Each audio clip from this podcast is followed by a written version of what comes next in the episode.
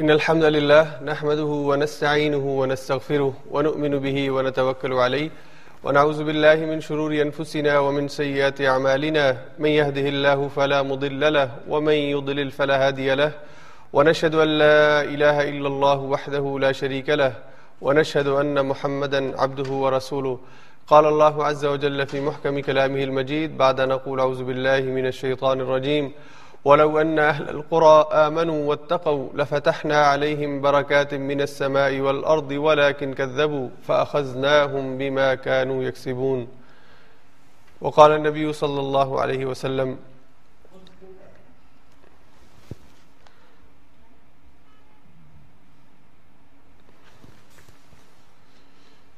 نہایت محترم حاضرین و ناظرین،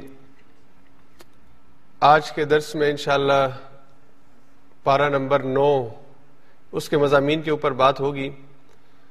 اللہ رب العزت کا احسان ہے کہ اس نے اپنی توفیق سے ہمیں رمضان کے جو دن گزرے، ان میں روزانہ ایک پارے کا خلاصہ بیان کرنے اور اسے سمجھنے کی توفیق عطا فرمائی ہے۔ اور اللہ سے ہم دعا کرتے ہیں کہ جو دن باقی ہیں رمضان کے، اللہ تعالیٰ ان میں بھی ہمت اور توفیق عطا فرمائے۔ اور ہم اسی طرح قرآن کریم کے سائے کے اندر رمضان کے بقیہ دن بھی گزاریں۔ کل کے درس میں ہم نے سورہ آراف کی جو آخری آیات ہیں اس میں سابقہ جو اقوام ہیں، ان کا ذکر جو ہے وہ کیا تھا، جس میں اللہ تعالیٰ نے حضرت نوح علیہ السلام اور حضرت حود علیہ السلام، حضرت صالح علیہ السلام اور پھر حضرت لوت کا اور حضرت شعیب کا ذکر کیا۔ اور ان سب اقوام کے بارے میں اللہ تعالیٰ نے یہ بات کہی کہ اللہ نے ان کی طرف اپنے نبی بھیجے۔ اور ان سب نبیوں کا جو ان کی جو دعوت ہے وہ ایک ہی دعوت ہے۔ اللہ رب العزت نے تمام انبیاء کو ایک ہی دعوت دے کر دنیا میں بھیجا ہے۔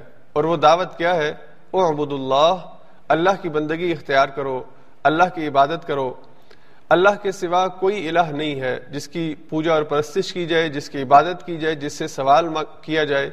جو تمہاری ضرورتوں اور حاجتوں کو پورا کر سکتا ہے یا جو تمہیں زندگی گزارنے کے اصول اور طریقے بتا سکتا ہے۔ تو صرف اللہ وہ اکیلی ذات ہے جس کا یہ حق ہے، اس لیے کہ اس نے اس کائنات کو پیدا کیا، انسان کو پیدا کیا۔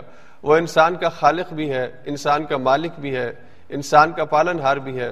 تو یہ اسی کا حق ہے کہ اسی کے آگے جھکا جائے اور اس کی مان کی زندگی بسر کی جائے۔ تو اللہ رب العزت نے سابقہ اقوام کو ذکر فرمایا۔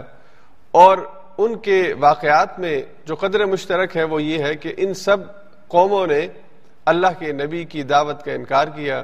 جو سچی اور صاف بات ان کو بتائی گئی، جو زندگی گزارنے کا طریقہ اور سلیقہ ان کو سمجھایا گیا۔ اور اللہ کے انبیاء نے اپنی زندگی کو بطور مثال ان کے سامنے رکھ کے ان سے کہا کہ انسان ایسے بھی زندگی بسر کر سکتا ہے تاکہ وہ اللہ کو راضی کر سکے۔ تو انہوں نے ان سب باتوں کا انکار کیا۔ تو اللہ نے پہلے تو چھوٹے چھوٹے عذاب بھیجے۔ اللہ قرآن میں فرماتے ہیں، یہ نویں پارے کی ابتدا کے اندر آیت ہے۔ وما ارسلنا من نبی ہم نے کسی بھی نبی کو نہیں بھیجا۔ وما ارسلنا فی قریت من نبی ہم نے کسی بھی قریہ کے اندر، کسی بھی بستی کے اندر نبی نہیں بھیجا۔ اللہ خزنا اہلها بالبأساء والضراء۔ مگر یہ کہ پھر ہم نے اس کے رہنے والوں کو، ان کو ضراء اور بأسا دو قسم کی مشکلات کے اندر ہم نے ان کو پکڑا ہے۔ جو یہ لفظ ہے ضراء۔ ضراء سے اس کی جو تشریح ہے، اس کا جو مفہوم ہے، اس کے اندر وہ بیماریاں کہ جن کا تعلق انسان کی بدن سے ہے یعنی انسان کو جو جسمانی بیماریاں لاحق ہوتی ہیں، اس حوالے سے جو آزمائشیں آتی ہیں، اور پھر جو باسا مالی تنگیاں ہیں انسان کو، کہ انسان کے پاس کھانے پینے کے لیے کچھ نہیں رہتا، قحط کا، کی کیفیت ہوتی ہے، یا اسی طرح سے انسان کے پاس اپنی روزمرہ زندگی کی جو ضروری چیزیں ہیں، وہ مفقود ہونا شروع ہو جاتی ہیں۔ تو یہ جتنی بھی تنگیاں اور مشکلات ہیں، اللہ نے اس کی مختلف صورتیں قرآن میں ذکر فرمائی کہ اللہ کبھی بھوک کے ذریعے سے، کبھی اللہ قحط کے ذریعے سے، کبھی اللہ تعالیٰ سیلاب کے ذریعے سے، مختلف طریقوں سے اللہ نے آزمایا ہے۔ اور یہ اللہ کی طرف سے کیوں ہوتا ہے؟ اللہ نے فرمایا لعلہم یضرعون تاکہ وہ واپسی کا رستہ اختیار کریں وہ اللہ کو راضی کرنے کی کوشش کریں۔ تو اگر وہ ان چھوٹے چھوٹے عذابوں سے یا ان چھوٹے چھوٹے امتحانوں سے سبق حاصل کر لیں اور پلٹ آئیں تو اللہ تعالیٰ ان کی توبہ کو قبول فرماتے ہیں اور ان کی مہلت عمل اور دراز ہو جاتی ہے۔ لیکن اگر وہ ان چھوٹے چھوٹے عذابوں سے، ان آزمائشوں سے سبق حاصل نہیں فرما نہیں کرتے، تو پھر اللہ تعالیٰ کی طرف سے سخت فیصلہ آتا ہے اور اس قوم کو تباہ کر دیا جاتا ہے۔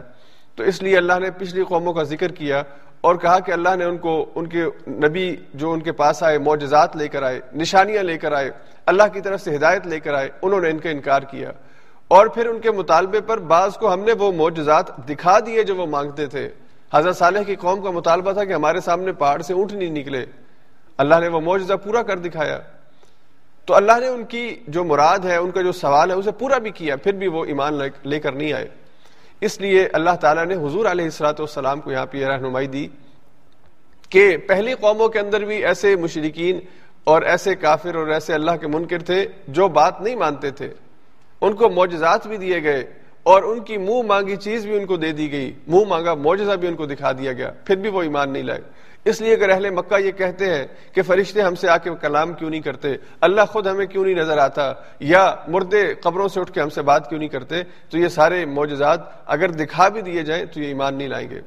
تو اللہ نے پھر یہاں پہ اس آیت میں بات ارشاد فرمائی کہ ولو ان اهل القرى امنوا واتقوا لفتحنا عليهم بركات من السماء والارض ولكن كذبوا فاخذناهم بما كانوا يكسبون اگر یہ بستی والے ایمان کی روش اختیار کرتے اور تقوی کی روش اختیار کرتے، لفتحنا علیہم برکات من السماء، تو پھر ہم ان کے اوپر کھول دیتے آسمان اور زمین کے کی برکتیں، ان کے اوپر ہم نازل کر دیتے آسمان اور زمین سے برکتیں اللہ تعالیٰ کی طرف سے رحمتیں اور برکتیں ان کے اوپر برسنا شروع ہو جاتی ولیکن خزبو لیکن انہوں نے اللہ کی آیات کا انکار کیا، اللہ کے نبیوں کی دعوت کا انکار کیا۔ فاخذ فاخذناہم بما كانوا یکسبون پھر اللہ نے ان کو پکڑ لیا اس عذاب کی پادا، اس اس گناہ کی پاداش میں جو وہ کرتے تھے۔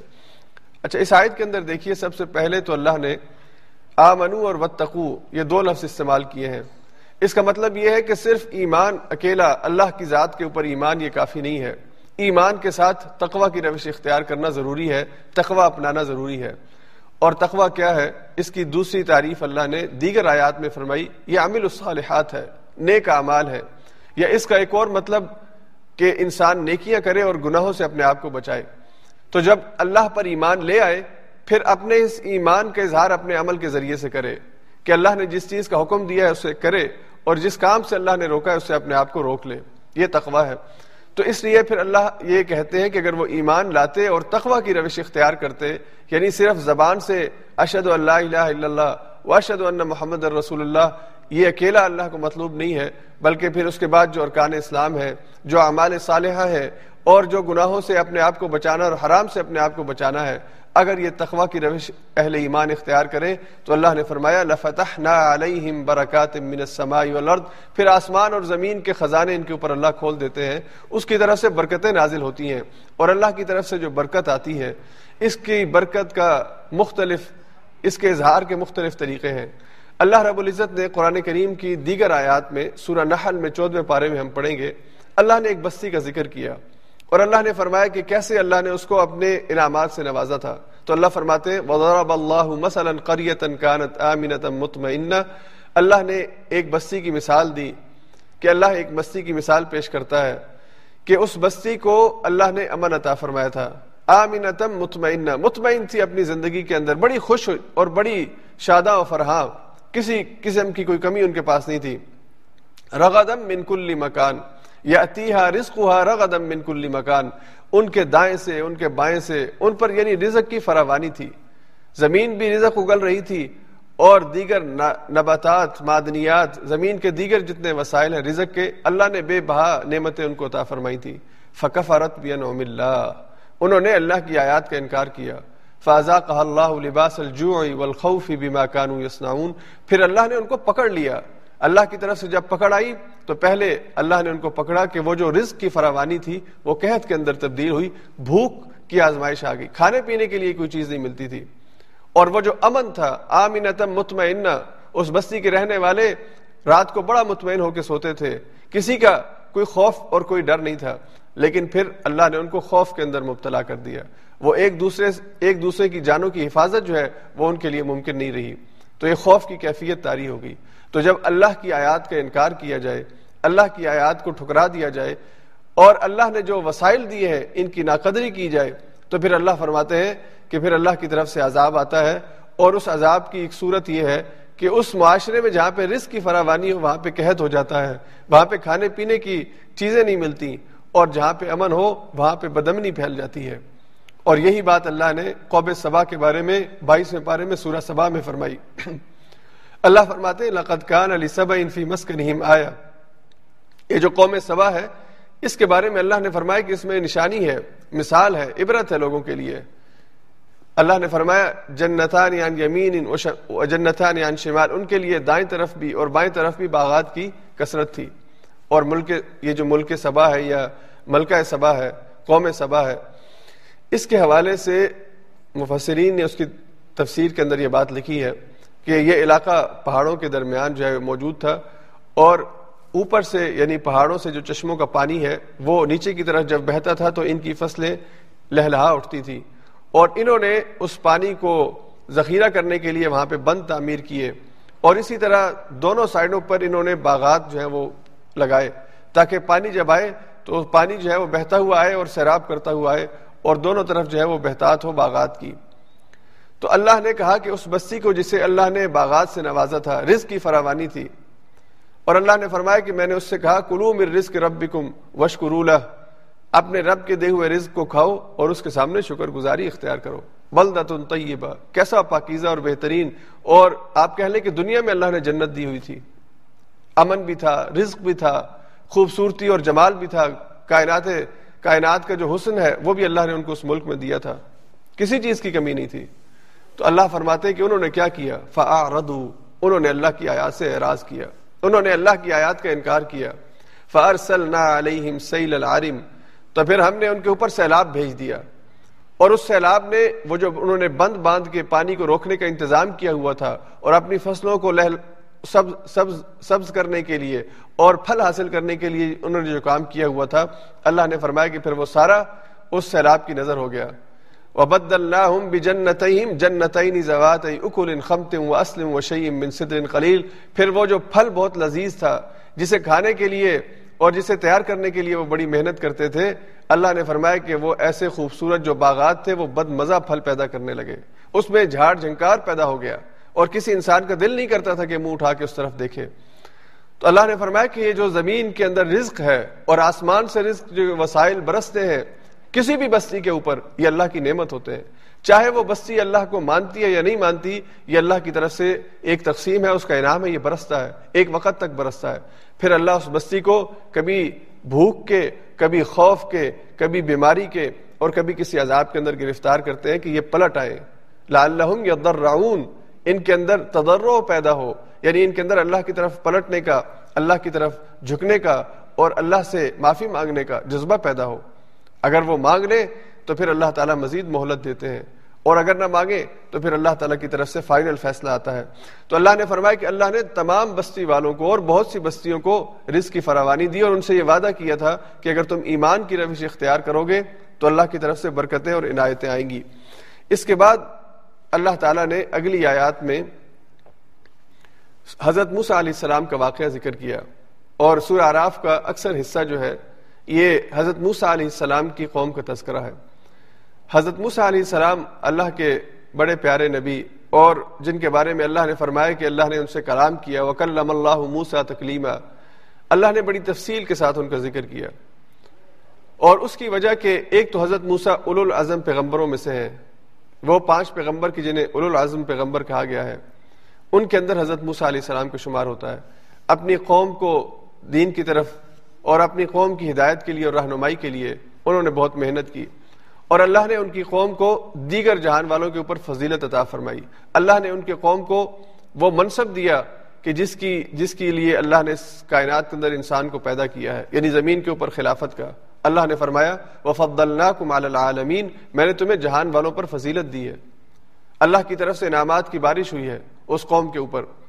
تو اللہ رب العزت نے اس سے قبل بھی ہم سورہ بقرہ میں، سورہ عال عمران میں مختلف حوالوں سے یہود کا اور نصارہ کا جو تذکرہ ہے وہ پڑھ چکے ہیں۔ یہاں پہ پہلی دفعہ قرآن کریم کی ترتیب سے اگر ہم چلیں تو اللہ تعالیٰ نے حضرت موسیٰ علیہ السلام اور فرعون کا جو آمنا سامنا ہوا، اس حوالے سے اور پھر اس کے بعد موسیٰ علیہ السلام کی قوم نے جو اللہ کی جو جو نعمتیں ہیں اور حضرت موسیٰ علیہ السلام کی طرف سے جو ہدایات تھیں، ان کے ساتھ جو مذاق کیا۔ اور ان کا جو انکار کیا، اس کا تذکرہ ان آیات کے اندر ہے۔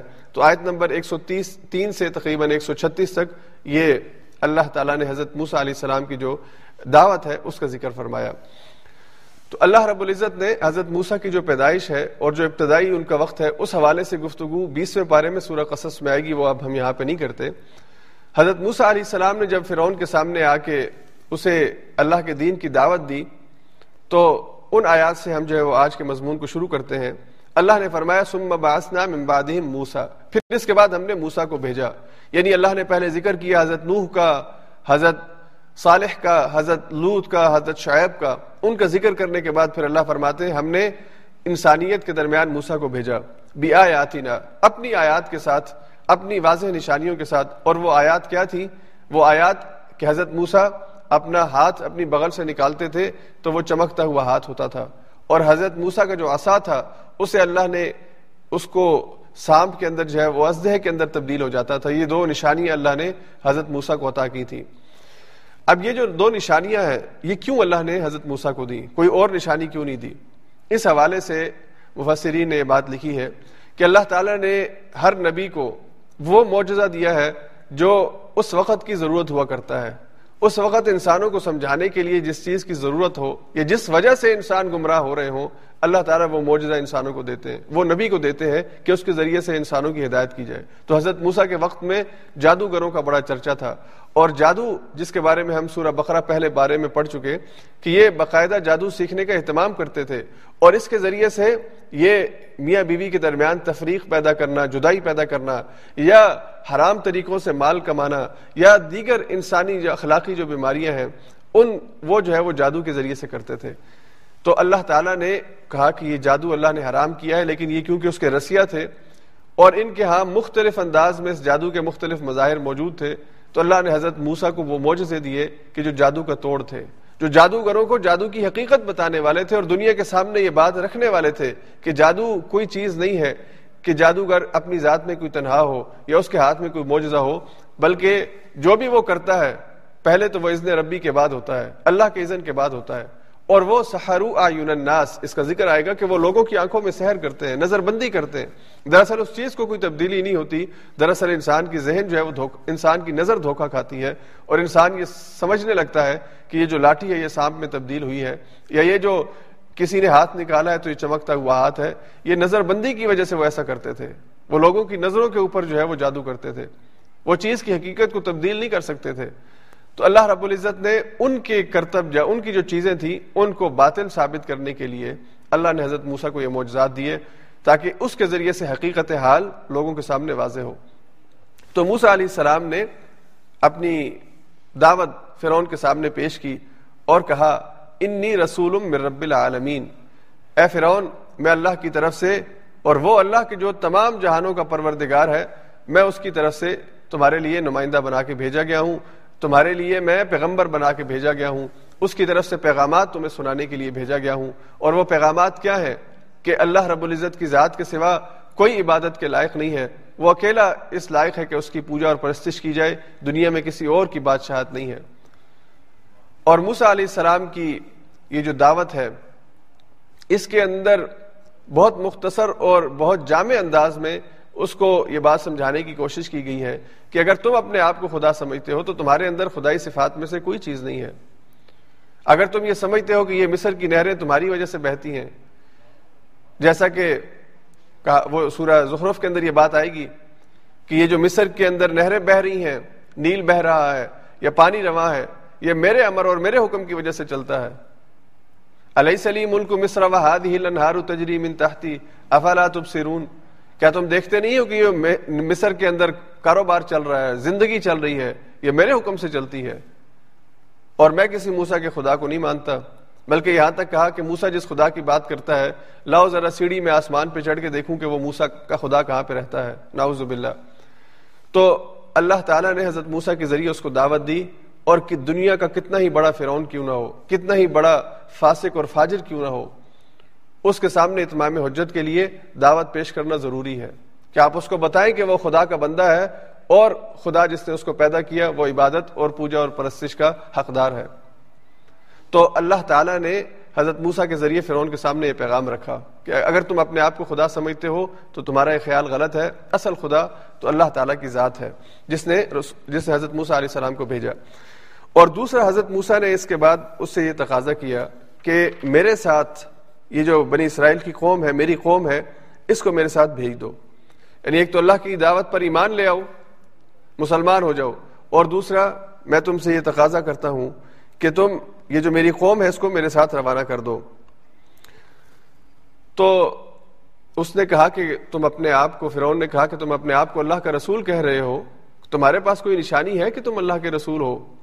کوئی دلیل ہے تمہارے پاس کہ تم اللہ کی طرف سے بھیجے ہوئے نمائندے ہو؟ تو موسا علیہ السلام نے کہا کہ ہاں مجھے اللہ نے نشانی دے کے بھیجا ہے۔ اور پھر موسا علیہ السلام نے اپنا ہاتھ، دائیں ہاتھ اس کے سامنے نکالا تو وہ چمکتا ہوا ہاتھ، جسے دیکھ کر انسان گمان نہیں کر سکتا کہ یہ کسی انسان کا ہاتھ ہے۔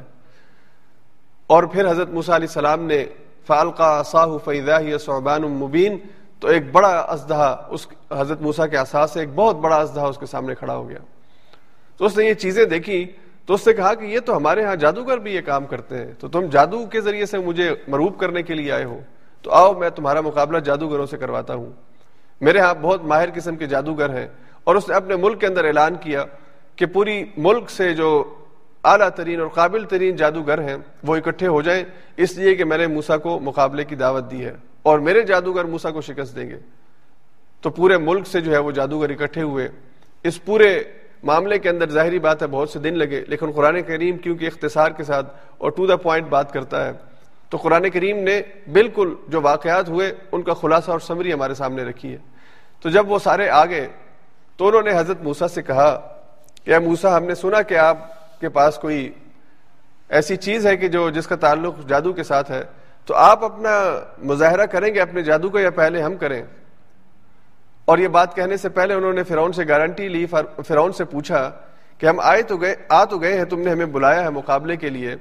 لیکن ذرا یہ تو بتاؤ کہ ہمیں دو گے کیا، ہمارے لیے کیا انعام تم نے طے کر رکھا ہے؟ جادوگروں کو اس چیز سے کوئی سروکار نہیں تھا کہ موسا کا رب کون ہے اور موسا کیا دعوت دے رہا ہے۔ ان کا اصل، ان کی اصل جو خواہش تھی، جو توجہ تھی، جس کے لیے وہ آئے تھے، وہ مال کا حصول تھا۔ تو فرعون نے کہا کہ اگر تم موسا کو شکست دے دو، تو تم میرے مقربین میں شامل ہو جاؤ گے۔ میرے پسندیدہ بندوں میں شامل ہو جاؤ گے۔ مقربین کا مطلب وزیر اور مشیر بھی بن سکتے ہو۔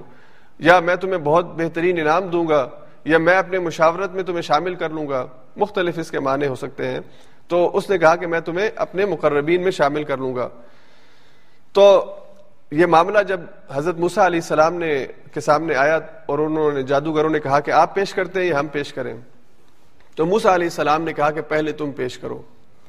اور یہاں پہ حکمت دو باتیں مفسرین نے کہیں کہ حضرت موسا نے پہلے ان سے کیوں کہا کہ وہ پیش کرے؟ تو مفسرین نے کہا کہ حضرت موسا علیہ السلام اگر پہلے ہی پیش کر دیتے تو جادوگروں کو شاید حق کی طرف مائل کرنا اس طرح ممکن نہ ہوتا، جس طرح ان کے پیش کردہ چیز کے اوپر اس کا ابتال کیا گیا۔ تو حضرت موسا علیہ السلام نے انتظار کیا اور دوسرا اس کا پہلو یہ ہے کہ دعوت کے میدان میں دائی کو ہمیشہ پہلے دوسرے کی بات سننی چاہیے، دوسرے کا موقف سننا چاہیے۔ اور دوسرے کو اس کی دعوت پیش کرنے کا موقع دینا چاہیے۔ اگر وہ باطل اور غلط بات بھی کہہ رہا ہے، تو اس کی بات کہنے کا اسے موقع دینا چاہیے، پھر اس کے بعد اس کی تردید کرنی چاہیے۔ تاکہ وہ بات اپنی کہہ لے، اس کے بعد اس کا جواب دیا جائے۔ تو حضرت موسا علیہ السلام نے ان سے کہا کہ تم پیش کرو، تم جو کچھ بھی تمہارے پاس ہے، تم کرنا چاہتے ہو کرو۔ تو انہوں نے اپنی لاٹیاں پھینکی رسیاں پھینکی اور وہ سانپوں کے اندر تبدیل ہو گئی اور یہ جب منظر سامنے آیا، یہ تورات کے اندر یہ بات لکھی ہے کہ وہ جو جادوگر تھے ان کی تعداد تقریباً ستر ہزار کے قریب تھی۔ ایک مبالغے کی حد تک بہت بڑی تعداد بیان کی گئی ہے۔ قرآن اس حوالے سے خاموش ہے، واللہ عالم جتنی بھی تعداد تھی، لیکن وہ جو کیفیت بنی اس وقت کہ وہ لاٹیاں یا وہ رسیاں جب سانپوں کے اندر تبدیل ہوئی تو ایک خوفناک منظر تھا۔ اور حضرت موسا علیہ السلام سورہ تہا کے اندر اس کا ذکر آئے گا۔ ان کے دل کے اندر بھی تھوڑا سا اس منظر کی حیبت کا احساس پیدا ہوا تو اللہ نے فرمایا کہ موسا تیرے ہاتھ کے اندر ہے، یہ اصا اس کو پھینک دے، اللہ کا نام لے کے۔ تو موسا علیہ السلام نے جب وہ اصا پھینکا تو اس آسا نے ازدے کی شکل اختیار کی اور وہ ان سب سانپوں کو ہڑپ کر گیا جو جادوگروں کے بنائے ہوئے تھے۔ جادوگروں نے جب یہ منظر دیکھا تو وہ فوراً سجدے کے اندر گر گئے اور انہوں نے کہا کہ یہ چیز، یہ جادو نہیں ہو سکتی۔ جادو کی الف اور بے اور یہ ہم سب جانتے ہیں۔ ہمیں پتہ ہے کہ جادو کیا ہوتا ہے اور جادو کیسے ہوتا ہے۔ جادو میں ہم سے ماہر کوئی نہیں ہے۔ اور موسا نے جو کام کیا ہے، یہ جادو نہیں ہے۔ اور اگر موسا یہ کہہ رہا ہے کہ وہ اپنے رب کا نمائندہ ہے اور اپنے رب کی طرف سے یہ واضح نشانی لے کر آیا ہے، تو ہم موسا کی دعوت پر ایمان لاتے ہیں۔ ہم موسا کی بات کی تصدیق کرتے ہیں۔ فوق الحق، حق جو ہے وہ واقع ہو گیا۔ حق جو ہے وہ ظاہر ہو گیا۔ بت علامہ کانو یا املون اور جو بھی وہ جادو کے ذریعے سے باطل دنیا کے سامنے پھیلا رہے تھے، اللہ نے اس کو مٹا دیا۔ فغولی بو ہنالکا یہاں پہ اللہ تعالیٰ نے ان کو ان کو جو ہے وہ مغلوب کر دیا۔ ون قلبو ساغرین اور وہ سجدے کے اندر گر پڑے۔ والقی سحرت ساجدین جتنے بھی جادوگر تھے، جو اس وقت حضرت موسا کا مقابلہ کرنے آئے تھے، وہ سجدے کی کیفیت میں چلے گئے۔ قالو آمنا برب العالمین، اور انہوں نے کہا کہ ہم رب العالمین اس رب کے بارے میں جس کے بارے میں حضرت موسا نے فرعون سے کہا تھا کہ رب العالمین پر ایمان لے آؤ، تو جادوگروں نے یہی بات کہی کہ آ منا رب العالمین، فرعون ایمان لائے نہ لائے، ہم رب العالمین کے اوپر ایمان لاتے ہیں رب موسا و ہارون، اور وہ رب العالمین کے جو رب ہے موسا اور ہارون کا، ہم اس کے اوپر ایمان لاتے ہیں۔ اب جادوگروں کی طرف سے جب اس چیز کا اظہار ہوا اور انہوں نے سجدہ کیا، اس بارے میں سے کے اندر ہم پڑھیں گے، بہت ایمان افروز کلمات انہوں نے اس وقت ادا کیے ہیں۔ یعنی فوراً حقیقت کو دیکھ کر فوراً قبول کرنا، پھر ایک لمحے کا انتظار نہ کرنا، یہ اصل ایمان ہے کہ آپ کے سامنے ایک چیز واضح ہوئی ہے، پھر آپ اس کے بارے میں کسی قسم کے شک اور شبے کے اندر نہ پڑیں۔ دل کی گہرائی سے آپ اس کو قبول کر لیں۔ اور یہی ایمان صحابہ کا ایمان تھا کہ جنہوں نے حضور علیہ سلاط والسلام کی زبان سے یہ بات سنی کہ اللہ وہ کائنات کا خالق اور مالک ہے اور اس نے زندگی گزارنے کے لیے اسلام دین کے طور پر پسند کیا ہے۔ تو انہوں نے حضور علیہ سات وسلام کی صداقت پر اور آپ کے کردار اور اخلاق کی وجہ سے آپ کو سچا مانتے ہوئے اس دعوت کو قبول کر لیا۔ کوئی چون چرا نہیں کی، کوئی سوال نہیں کیا، بلکہ آپ کی دعوت کو سچ اور حق مانتے ہوئے آپ کے پیچھے چل پڑے۔ تو یہاں پہ بھی انہوں نے جب حق کو دیکھا، سچ کو دیکھا اور ہر دور کے اندر جب بھی حقیقت جس کے سامنے منکشف ہوئی اور اس نے ایمان قبول کیا، یہ ایمان ہے جو اللہ کو مطلوب ہوتا ہے اور یہ ایمان ہے جس کو وہ پسند کرتا ہے۔ تو انہوں نے کہا کہ ہم اللہ پر ایمان لاتے ہیں۔ اس کے بعد فرعون، ظاہری بات ہے، اس کی بےزتی ہوئی۔ اس نے کہا کہ تم یہ کیسے کر سکتے ہو کہ میری اجازت کے بغیر مسلمان ہو جاؤ؟ لگتا ہے کہ تم بھی موسا کے ساتھی ہو۔ موسا اور تم مل کے مجھے ہرانے کے لیے آئے ہو اور مجھے بےزت کرنے کے لیے آئے ہو۔ اب میں تمہیں ایسی سزا دوں گا کہ اس سے پہلے کسی نے یہ سزا سنی نہیں ہوگی کہ میں تمہارے ہاتھ اور پاؤں مخالف سمتوں سے کاٹ ڈالوں گا۔ اور لوقت فی جزو نخل میں تمہیں کھجور کے جو تنے ہیں، اس کے اندر میں گڑ دوں گا۔ یعنی ان کے اندر تمہیں میں زندہ گاڑ دوں گا، تمہاری، تمہیں نشان عبرت بنا دوں گا۔ تو انہوں نے کہا کہ تو جو کرنا چاہتا ہے کر لے۔ اگر تو زیادہ سے زیادہ کچھ کر سکتا ہے، تو وہ یہ کہ دنیا کی زندگی میں ہمارا معاملہ ختم کر سکتا ہے۔ یعنی دنیا کی زندگی تو لے سکتا ہے۔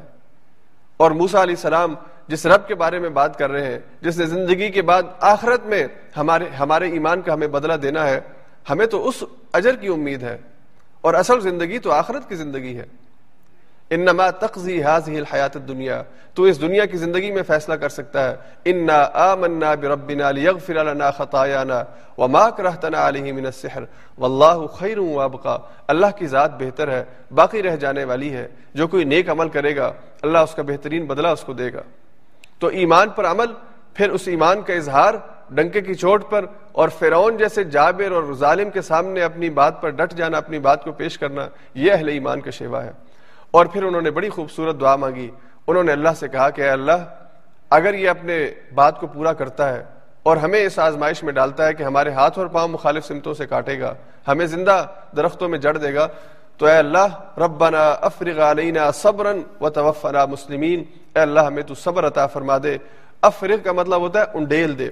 یعنی ہمارے اوپر صبر جو ہے وہ انڈیل دے۔ جیسے کسی کے اوپر پانی اگر بالٹی انڈیلی جائے تو وہ سارا بھیگ جاتا ہے، اس کا بدن پانی میں بھیگ جاتا ہے۔ تو اللہ ہمارے اوپر جس طرح بالٹی سے پانی انسانی جسم پہ بہایا جائے، ویسے ہمارے اوپر صبر کو انڈیل دے۔ یعنی ہمارے اوپر صبر کی بارش کر دے۔ ہمارے انگ انگ کے اندر، ہمارے وجود کے ہر حصے کے اندر صبر کو بھر دے۔ اتنا صبر کہ جتنی بڑی مشکل آ جائے، وہ ہمیں ایمان سے نہ پھیر سکے۔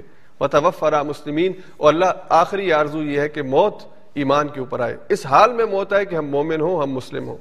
تو یہ تمنا اور یہ آرزو ہر اہل ایمان کی ہونی چاہیے اور یہ دعا ہر اہل ایمان کی ہونی چاہیے۔ اور خاص طور پہ مصائب کے اندر، مشکلات کے اندر، آزمائش اور تنگی کے حالات کے اندر اس دعا کو لازمی پڑھنا چاہیے کہ اللہ مشکل بڑی ہے، حالات کی سختی ہے، لیکن تیری طرف سے رحمت کی امید ہے، تو ہمیں صبر عطا فرما۔ اور تیری طرف سے اگر صبر ہوگا تو ہم اس آزمائش کو سہ سکیں گے، وگرنہ مشکل حالات کے اندر انسان کفر کی طرف چلا جاتا ہے، انسان غلط بات منہ سے کہہ دیتا ہے، ناشکری اور ناقدری کی طرف چلا جاتا ہے، تو اللہ ہمیں اس سے بچا لے۔ ہمارے اوپر صبر کو انڈیل دے اور اللہ اگر اس مشکل میں، اس بیماری کی وجہ سے، اس آزمائش کی وجہ سے موت بھی آ جاتی ہے، تو اللہ ہمیں جو چیز عزیز ہے وہ یہ کہ ہمیں اسلام کے اوپر موت آئے۔ اس کے بعد پھر اللہ تعالیٰ نے موسا علیہ السلام کی قوم کے حوالے سے ذکر کیا کہ موسا علیہ السلام اور فرعون کو اللہ نے پھر کچھ مہلت دی اور اللہ نے مختلف اس کے اوپر چھوٹے چھوٹے عذاب بھیجے، اس کی قوم کے اوپر کہ یہ پھر پلٹ آئے۔ یعنی واضح نشانی دیکھنے کے بعد جب وہ ایمان نہیں لایا اور حضرت موسا کو جسے وہ جادوگر سمجھ رہا تھا اور جادوگروں کو بلایا مقابلے کے لیے اور وہ بھی ہار گئے اور بلکہ ایمان لے آئے، تو پھر بھی ایمان نہ لایا۔ تو پھر اللہ فرماتے ہیں کہ پھر ہم نے فرعون کو مزید مہلت دی۔ ولاقد اخذنا آل فرعون بالسنین اور اس کے بعد کچھ سالوں تک پھر ہم نے فرعون کو مہلت دی اور اس کو آزمایا کن چیزوں سے؟ ونقسم من الثمرات ہم نے اس کو پھلوں کی کمی سے آزمایا۔ لعلہم یذکرون کہ شاید یہ نصیحت پکڑ لے قوم فرعون جو ہے، شاید کہ یہ پلٹ آئے۔ شاید کہ یہ اپنے رویے کے اوپر جو ہے وہ سوچے۔ فارسلنا علیہم الطوفان والجراد والقمل والضفادع والدم آیات مفصلات۔ پھر اللہ فرماتے ہیں کہ ہم نے پے در پے، وقفے وقفے سے ان کے اوپر مختلف قسم کے عذاب بھیجے۔ وہ کیا عذاب تھے؟ طوفان اللہ نے بھیجا۔ طوفان جو ان کی تباہی کا ذریعہ بنا۔ اور ایک دوسرا اس کا مطلب مفسرین نے کثرت اموات لکھا ہے۔ یعنی موت کی کثرت ہوئی جس وجہ سے ان کے گھروں کے اندر ماتم۔ اور پھر دوسرا اللہ نے فرمایا، کچھ عرصے کے بعد اللہ نے جراد۔ جراد کہتے ہیں ٹڈی دل کو۔ یہ بہت مشہور کھیتوں کی تباہی کے لیے جو کیڑا اور جو یہ وائرس آتا ہے، ٹڈی دل، جراد، یہ اللہ نے ان کے اوپر بھیجے، جس نے ان کی فصلوں کو تباہ و برباد کر کے رکھ دیا۔ اور پھر کچھ عرصے کے بعد اللہ نے ان کے اوپر کمل بھیجے۔ کمل جوؤں کو کہتے ہیں یا اس گھن کو جو غلے کو لگتا ہے اور اس کو ختم کر دیتا ہے۔ تو اللہ نے وہ ان کے اوپر بھیجے۔ اگر جوئیں مراد ہوں تو اتنی زیادہ جوئیں کہ ان کے سر، ان کا بدن جو ہے وہ جوؤں سے بھر گیا، حتیٰ کہ ان کے کھانے کے اندر جوئیں پڑ گئیں اور ان کے لیے زندگی اجیرن ہو گئی۔ اور پھر اللہ نے فرمایا کہ کچھ عرصے کے بعد اللہ نے ان کے اوپر مینڈک کا عذاب بھیجا۔ زفاد یہ زیفدہ کی جمع ہے اور زیفدہ کہتے ہیں مینڈک کو کہ ہر جگہ پہ مینڈک، کھانے کے اندر بھی مینڈک، بستر کے اندر بھی مینڈک۔ اور انسان کی زندگی جو ہے وہ اجیرن ہوئی۔ پھر اللہ نے فرمایا کہ میں نے ان کے اوپر خون کا عذاب بھیجا۔ اس کی ایک تفسیر یہ ہے کہ پانی خون میں تبدیل ہو گیا۔ یا دوسری تفسیر یہ ہے کہ ہر ایک کی نقصیر جو ہے وہ پھوٹ پڑی اور خون بہنا شروع ہو گیا۔ تو اللہ نے فرمایا کہ یہ آیات ان مفصلات ہیں یعنی یہ وقفے وقفے سے آنے والے عذاب ہیں، نشانیاں ہیں۔ اور جب بھی کوئی عذاب آتا، یہ موسا سے کہتے کہ موسا ہمیں اس عذاب سے چھٹکارا مل جائے۔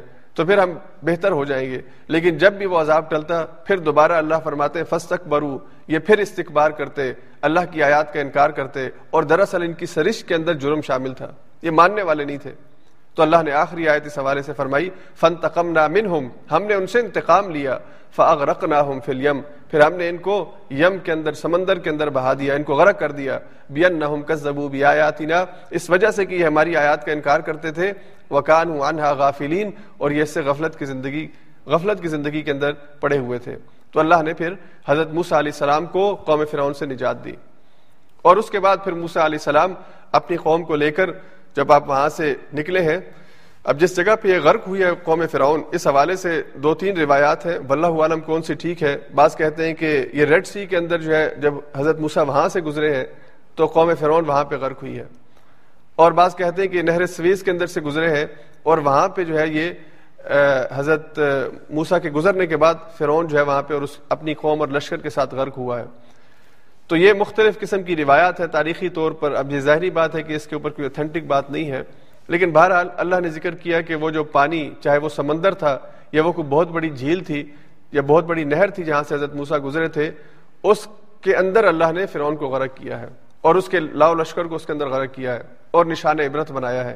گیارہویں پارے میں سورہ یونس میں یہ آیت آئے گی کہ اللہ نے فرعون سے جب وہ غرق ہو رہا تھا اور اللہ سے معافی مانگنے لگا، تو اس وقت اللہ نے کہا تھا کہ میں نے تو یہ فیصلہ کر لیا ہے۔ کہ اب تجھے میں دنیا کے قیامت تک کے لیے عبرت بنا دوں گا۔ اليوم نجی کا بد انی کا تکون علی من خلف کا آیا۔ تجھے پیچھے رہ جانے والوں کے لیے نشانی بنا دوں گا تیرے بدن کو۔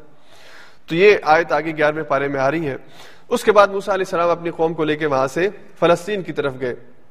حضرت موسا علیہ السلام کی جو قوم تھی یہ دراصل بنی اسرائیل جن, جن کا تذکرہ ہو رہا ہے یہ حضرت ابراہیم علیہ السلام کی اولاد ہے ساری۔ اور ابراہیم علیہ السلام کے دو بیٹے تھے اور دو مختلف علاقوں میں آباد ہوئے تھے۔ اللہ کے حکم سے حضرت ابراہیم علیہ السلام جن کا جائے پیغمبری یا جس جگہ پر وہ مبوس ہوئے وہ فلسطین تھا۔ شام فلسطین کا علاقہ، یہ حضرت ابراہیم یہاں پہ مبوس ہوئے تھے۔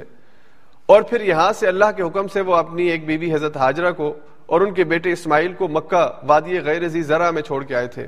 اس وقت مکہ میں کچھ نہیں تھا۔ بالکل بیابان صحرا۔ اور دوسرا بیٹا اور دوسری بیوی جو تھی حضرت سارا اور حضرت اسحاق، یہ فلسطین کے اندر ہی تھے۔ اور حضرت ابراہیم علیہ السلام کی ایک نسل جو ہے، حضرت اسماعیل کے ذریعے وہ مکہ اور اس کے قرب و جوار کے اندر آباد ہوئی۔ اور دوسری نسل حضرت اسحاق اور پھر ان کے بعد حضرت یعقوب اور آگے ان کے بارہ بیٹے، یہ سارے جو تھے، یہ مصر کے اندر فلسطین کے اندر۔ پھر جب حضرت یوسف علیہ السلام، حضرت یعقوب کے جو بیٹے ہیں، ان کو اغوا کر کے مصر پہنچایا گیا اور حضرت یوسف جیل سے نکلنے کے بعد مصر پر ان کو اقتدار ملا، وہ بادشاہ کے بہت قریب ہو گئے۔ تو اللہ تعالیٰ نے یہ موقع عطا فرمایا حضرت یوسف کو کہ وہ اپنے علم کے ذریعے اور اپنی نبوت کے مشن کے ذریعے انسانیت کی خدمت بھی کریں ان کو دین کی طرف بھی لے کر آئیں تو انہوں نے اپنے بھائیوں کو اور اپنے خاندان کو بلایا کہ وہ بھی مصر آ جائے۔ تو حضرت یوسف کے زمانے میں یہ قوم جو تھی، یہ مصر میں آ کے آباد ہوئی۔ اور اس کے بعد ایک لمبے عرصے تک ان کو مصر کے اندر جو ہے وہ شاہی اختیارات شاہی خاندان کے ساتھ قرب اور تعلق ہونے کی وجہ سے اور حضرت یوسف کی وجہ سے، پیغمبری کی وجہ سے یہ اس ملک کے اندر جو ہے بہت انہوں نے اہم مراحت حاصل کی۔ لیکن جب دوبارہ ایک لمبے عرصے کے بعد قبطی وہاں پر جو وہاں کے لوکل تھے، ان کے اندر نیشنلزم کا ایک کیڑا پیدا ہوا اور انہوں نے کہا کہ ہم نے ان سے بادشاہت واپس لینی ہے۔ تو بادشاہ کو بھی اور حضرت یوسف علیہ السلام کے بھائی اور ان کی آگے جو نسل چل رہی تھی، ان کو پھر انہوں نے پکڑا ہے۔ اور یہ پکڑ اتنی سخت تھی کہ آہستہ آہستہ پوری بنی اسرائیل کی جو نسل ہے، اس کو انہوں نے غلام بنا لیا تھا۔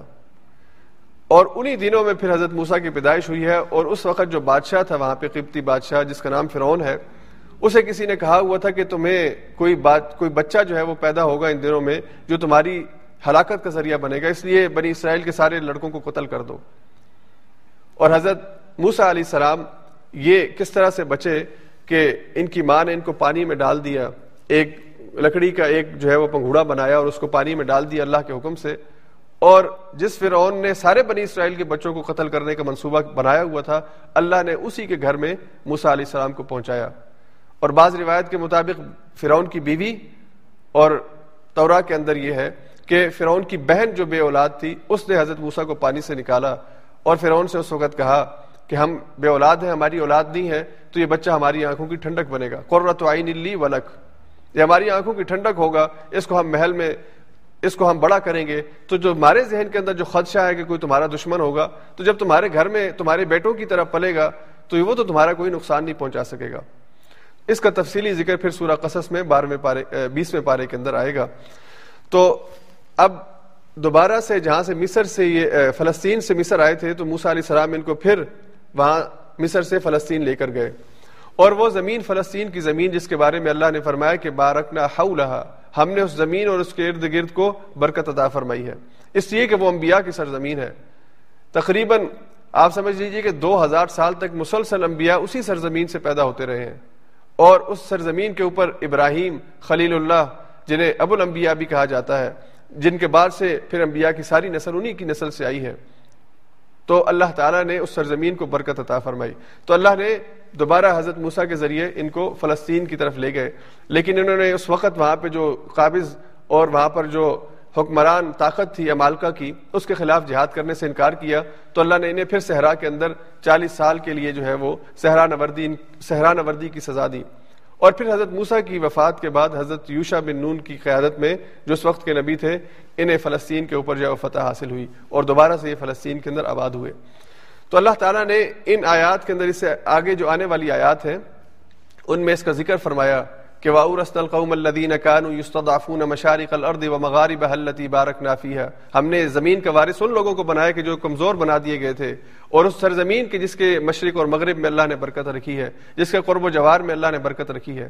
اور اسی طرح سورہ اسراء کے اندر پندرہویں پارے کے آغاز میں اللہ یہ بات ارشاد فرمائیں گے، سبحان الذي اسرا بعبده ليلا من المسجد الحرام الى المسجد الاقصى الذي باركنا حوله۔ راتوں رات اللہ اپنے بندے کو لے گیا مکے کی وادی سے، فلسطین کی طرف کہ جس کے قرب کے اندر، جس کے جوار کے اندر، جس کے ارد گرد میں اللہ نے برکت رکھی ہے۔ تو یہ، اس کے بعد اللہ تعالیٰ نے اگلی آیات میں حضرت موسیٰ علیہ السلام کی قوم کا تذکرہ فرمایا ہے کہ موسیٰ علیہ السلام کو اللہ نے طور پہ بلایا، آپ سے کلام کیا، آپ کو تورات دی، احکام دیے۔ اور اللہ نے فرمایا کہ خود ہا بقوا ان کو قوت سے یعنی ان کو تھامو بھی مضبوطی سے اور ان پر عمل بھی مضبوطی سے کرو اور اپنی قوم کو کہو کہ اللہ کی تابے داری اختیار کریں۔ تو اللہ تعالیٰ نے حضرت موسیٰ علیہ السلام کی قوم جو تھی، ان کی ہدایت کے لیے بعض احکام تورات کی شکل میں حضرت موسیٰ کو عطا فرمائے۔ اور پھر ایک واقعے کا ذکر ہے آگے چل کر، جہاں پہ اللہ فرماتے ہیں وختار موسا قومہ سبعین رجل المی خاتینہ موسا علیہ السلام کی قوم میں سے انہوں نے ستر آدمیوں کا چناؤ کیا، لیمی خاتینہ ہمارے ساتھ ملاقات کے لیے۔ اب یہ جو ستر آدمی ہیں، یہ کس موقع پر اللہ سے ملاقات کے لیے ان کا انتخاب ہوا تھا؟ پہلی روایت یہ ہے کہ حضرت موسا علیہ السلام جب طور پر گئے اور تورات لے کر آئے، تو لوگوں نے کہا کہ موسا آپ اپنی طرف سے ہی کوئی چیز بنا کے لے آئے ہیں۔ ہمیں یقین نہیں آئے گا جب تک ہم خود جا کے خدا سے یہ سن نہ لیں کہ اس نے آپ کو یہ تورات دی ہے۔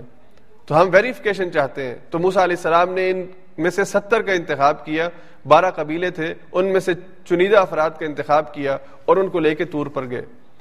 دوسری روایت یہ ہے کہ جب موسا علیہ السلام اللہ کے پاس چالیس راتوں کے لیے آئے تھے تور کے اوپر اور اللہ کے ساتھ ملاقات بھی ہوئی، کلام بھی ہوا، اس کی کیفیت کیا ہے؟ اس کا ذکر قرآن میں موجود نہیں ہے۔ اللہ نے صرف یہ فرمایا کہ اللہ نے موسا سے کلام کیا اور موسا چالیس رات کوہ تور کے اوپر رہے۔ تو رات ان دنوں میں حضرت موسا کو دی گئی۔ تو ان دنوں میں پیچھے سے انہوں نے بچڑا بنا لیا تھا۔ اس کی عبادت کرنے لگے تھے۔ تو اتنا بڑا جرم ہے کہ ایک نبی جس کی قوم، جس کو اللہ نے جہان پر فضیلت دی ہے، جس کو اللہ نے منصب امامت دیا ہے، وہ شرک کے اندر اپنے آپ کو ملوث کر لے۔ تو بطور معافی کے قوم کے یہ ستر افراد تور کے اوپر حضرت موسا کے ساتھ آئے تھے۔ یعنی قوم کے نمائندے بن کر معافی کے لیے۔ اور تیسری روایت یہ ہے کہ یہ ستر افراد، انہوں نے حضرت موسا علیہ السلام نے ان کا انتخاب کیا، ان کی خواہش تھی کہ وہ حضرت موسا کے ساتھ کوہتور پر جا کر رب سے کلام کرے اور وہاں جا کر انہوں نے یہ دعا مانگی کہ اللہ، ہمیں وہ چیز عطا فرما جو تو نے کسی اور کو نہیں دی اور ہمارے بعد کسی اور کو بھی یہ چیز نہ دینا جو آپ ہمیں دیں گے یعنی ہمیں اختصاص عطا فرما دیں۔ تو اللہ رب العزت کو یہ دعا پسند نہیں آئی۔ بہرحال تینوں یا چاروں روایات میں سے جو بھی روایت ٹھیک ہو تو اللہ نے یہ کہا کہ اللہ نے ان ستر افراد کو جن کا چناؤ حضرت موسیٰ نے کیا تھا ہماری ملاقات کے لیے، ان کی غلط روش کی وجہ سے، ان کی غلط خواہش کی وجہ سے، غلط عمل کی وجہ سے اخذت ہم رجفا ان کو رجفا نے ایک تیز آندھی نے ان کو پکڑ لیا۔ اور پھر اس سے پہلے ہم پہلے پارے میں پڑھ چکے ہیں کہ ایک تیز پکڑ نے ایک کڑک نے ان کو پکڑ لیا تھا، جس کی وجہ سے ان کی ڈیتھ ہوئی۔ تو اللہ کے رسول یعنی اللہ کے نبی حضرت موسا نے فرمایا اے اللہ، اگر تو ان کو بھی ہلاک کرتا ہے لوشے ہلکتا ہوں من قبل، اگر تو چاہتا تو پہلے بھی ہلاک کر سکتا تھا، ان کو بھی وہی اور مجھے بھی۔ اتو لکھن اب ما فعل منا اللہ، اگر آپ ہماری بے وقوفوں کی وجہ سے ابھی آپ ان کی ڈیتھ کر دیں گے، تو یہ ایک فتنے کا اور ایک آزمائش کا ذریعہ بنے گا۔ تو دل بہا منتشا و تحدی بہا منتشا بلا شبہ تو اس اپنے عمل کے ذریعے، بہت سے انسانوں کی ہدایت کا ذریعہ بھی تو اس کو بنا سکتا ہے۔ اور اس کو جو ہے وہ انسانوں کی گمراہی اور ہدایت دونوں تیرے ہاتھ کے اندر ہیں۔ انت ولی یونا تو ہمارا ولی ہے۔ فغفر لنا اور ہمنا بس تو ہمیں معاف فرما دے اور ہم پر رحم فرما دے۔ تو اللہ تعالیٰ نے حضرت موسیٰ کی اس دعا کو قبول فرمایا۔ اس کے بعد اگلی آیت میں پھر اللہ تعالیٰ نے اسی مضمون کا تسلسل ہے کہ حضرت موسا نے اللہ سے یہ دعا مانگی وقت دنیا حسنا اے اللہ، ہمارے لیے دنیا کی زندگی کے اندر حسنا لکھ دے۔ وہ فل آخرتی اور آخرت کی زندگی کے اندر بھی حسنا لکھ دے۔ یہ وہ دعا ہے، جامع ترین، بہترین دعا کہ جو رسول اللہ صلی اللہ علیہ وسلم اکثر پڑھا کرتے تھے، جو ہم سورہ بقرہ میں پڑھ چکے ہیں۔ رب بنا آتنا فی دنیا حسنا و فل آخرت حسنا اللہ میں دنیا کا بھلا، دنیا کی بھلائی، دنیا کا حسنا بھی عطا کر دے۔ ہمیں آخرت کا حسنا بھی عطا فرما دے۔ وقینا عذاب النار، اور ہمیں آگ کے عذاب سے محفوظ فرما لے۔ تو یہی دعا حضرت موسیٰ علیہ السلام نے اللہ سے فرمائی۔ اللہ نے کہا، عذابی اصیب بھی من اشا میرا عذاب اسے پہنچے گا جسے میں چاہوں گا۔ اور ظاہری بات ہے کہ اللہ عادل ہے، عدل کرنے والا ہے۔ اللہ ظلم پر فیصلے نہیں کرتا۔ اللہ اسے ہی سزا دے گا، عذاب دے گا کہ جو اپنے آپ کو عذاب کو مستحق بنا لے گا۔ اللہ نے پانچویں پارے کے آخر میں یہ بات ارشاد فرمائی تھی، ما یفعل اللہ بعذابکم ان شکرتم وآمنتم اگر تم شکر کا رویہ اختیار کر لو، اللہ پر ایمان لے آؤ۔ اللہ کو کیا پڑی ہے کہ وہ تمہیں تکلیف دے، تمہیں عذاب کے اندر مبتلا کرے۔ یہ تو تم اپنے اعمال کی وجہ سے، اللہ کی آیات کے انکار کی وجہ سے، نافرمانی اور ناشکری اور ناقدری کی وجہ سے اپنے آپ کو مستحق ٹھہرا ٹھہرا لیتے ہو کہ تم پر عذاب کا کوڑا برسے وگرنہ اللہ کو ضرورت نہیں ہے۔ پھر اللہ نے فرمایا ورحمتی وسیعت کل شعی میری رحمت ہر چیز کے اوپر وسیع ہے۔ اتنی بڑی نافرمانیاں میں اپنی آنکھوں کے سامنے دیکھتا ہوں۔ دنیا والوں کی اتنی بڑی بڑی باتیں میں اپنی آنکھوں سے، اپنے کانوں سے سنتا ہوں۔ لیکن میری رحمت کے وسیع ہونے کی وجہ سے میں درگزر کرتا ہوں اور میں نے اپنے اوپر رحمت کو لازم کر لیا ہے۔ ایک حدیث کے مطابق حضور نے فرمایا، اللہ کی رحمت کے سو حصے ہیں اور ان میں سے ایک حصہ اللہ نے انسانوں کے درمیان تقسیم کیا ہے کہ جس رحمت کا اظہار تم ماں کی ممتا کے اندر دیکھتے ہو، چاہے وہ ماں کی ممتا انسان کی ماں ہو یا کسی جانور کی ماں ہو، کسی پرندے کی ماں ہو، اس کے اندر جو اولاد کے لیے تڑپ ہے، اولاد کے لیے محبت ہے، اولاد کے لیے رحمت اور شفقت ہے، یہ اللہ کی رحمتوں، جو سو رحمتیں ہیں، اس میں سے ایک رحمت کا اظہار ہے۔ تو اب خود سوچو کہ اللہ کی رحمت کس قدر وسیع ہوگی۔ یعنی دنیا کے اندر رحمت اور محبت اور کسی کے ساتھ اٹیچمنٹ کا سب سے بہترین استعارہ وہ ماں اور اس کی اولاد ہے۔ ماں چاہے اس کا بیٹا ہو یا بیٹی ہو، دونوں کے لیے اس کے جو جذبات ہیں وہ دنیا میں کسی اور دو رشتوں کے درمیان یہ تعلق نہیں ہے۔ میاں اور بیوی بھی آپس میں یہ تعلق نہیں رکھتے۔ جو اولاد کا اپنے والدین کے ساتھ یعنی ماں جو اپنے بچے سے محبت کرتی ہے، ریٹرن کے اندر بچہ ماں سے وہ محبت نہیں کر سکتا۔ یہ ماں کو اللہ نے صرف دی ہے کہ اس کے اندر رحم جو ہے انسانوں میں سب سے زیادہ رحم ماں کا اپنی اولاد کے لیے ہوتا ہے۔ اور اللہ کے رسول نے فرمایا کہ وہ اللہ کی سو رحمتوں میں سے ایک رحمت کا اظہار ہے۔ تو اللہ کس قدر مہربان ہوگا؟ تو اللہ نے فرمایا کہ یہ جو میری رحمت ہے فسا اختبوها للذین یتقون ویؤتون الزکات والذین هم بآیاتنا یؤمنون اس کو میں لکھ دوں گا ان لوگوں کے لیے جو تقوی کی روش اختیار کریں گے اور جو زکات ادا کریں گے اور جو ہماری آیات کے اوپر ایمان لے کر آئیں گے۔ اور پھر اللہ نے اسی کو آگے حضور علیہ الصلوۃ والسلام کی پیشن گوئی والی آیت کے ساتھ جوڑا، جس میں اللہ نے فرمایا یہ وہ لوگ ہوں گے اللہ یتبعون الرسول، یہ اس رسول کی پیروی کریں گے، النبی الامی، وہ نبی امی ہوگا۔ امی کا مطلب کیا ہے؟ امی ویسے ہم عموماً سنتے ہیں، پڑھنے کے اندر بھی یہی لفظ آتا ہے کہ امی کا مطلب ہوتا ہے ان پڑھ اور ان پڑھ جو لفظ ہے، یا ان پڑھ کا جو یہ ٹائٹل ہے، اس کے اندر عموماً تنقید کا پہلو ہوتا ہے۔ کس انسان کے اندر کمی ہے کہ یہ ان پڑھ ہے؟ تو نبی امی کا اصل مفہوم سمجھنے کی ضرورت ہے کہ نبی امی کے اندر تنخیص کا پہلو نہیں ہونا چاہیے۔ حضور انسانوں میں اخلاق کے حوالے سے اور علم کے اعتبار سے بھی سب سے آگے ہیں۔ لیکن حضور کو جو علم اللہ نے عطا فرمایا تھا، باوجود اس کے کہ آپ امی تھے، آپ وہ امی تھے کہ جو لکھ نہیں سکتا، جو پڑھ نہیں سکتا اور لکھے بغیر اور پڑھے بغیر اللہ نے ان کو وہ علم عطا فرمایا ہے کہ جو بڑے بڑے لکھاری اور بڑے بڑے قاریوں کے پاس نہیں تھا۔ یہ نبی امی کا مفہوم ہے کہ اللہ نے وہ نبی دنیا کے اندر بھیجنا ہے کہ جو نبی امی ہوگا، دنیاوی اعتبار سے دنیا جسے پڑھنا کہتی ہے، وہ پڑھنا اسے نہیں آتا ہوگا۔ اور دنیاوی اعتبار سے دنیا لکھنا جسے کہتی ہے، اور علم کے حصول کے یہی دو بنیادی ذریعے کہ انسان پڑھ سکتا ہو، لکھ سکتا ہو، یہ دنیا والوں کے حساب سے اس کو نہیں آتے ہوں گے۔ لیکن اللہ کی طرف سے ہدایت ہونے کی وجہ سے وہ ان علوم کا مالک ہوگا، اور دنیا کو ان علوم کے بارے میں بتائے گا کہ جن سے دنیا ناشنا ہے۔ اور یہ اس کی نبوت کی صداقت کی دلیل بھی ہوگا۔ اگر وہ خود لکھ سکتا ہو، وہ خود جو ہے وہ اچھی عبارت بنا سکتا ہو، تو پھر تو دنیا والے کہیں گے کہ یہ خود اپنی طرف سے بنا کے لے آیا ہے۔ تو چالیس سال جن لوگوں میں وہ رہا اور انہوں نے اس کی زندگی کا مشاہدہ کیا اور وہ یہ جانتے اور مانتے ہیں کہ محمد نبی محمد امی ہے اور پھر وہ یکا یک ایک دن ایسی آیات پڑھنے لگے کہ جو بڑے بڑے علماء اور فضلاء نہیں بول سکتے، نہیں کہہ سکتے۔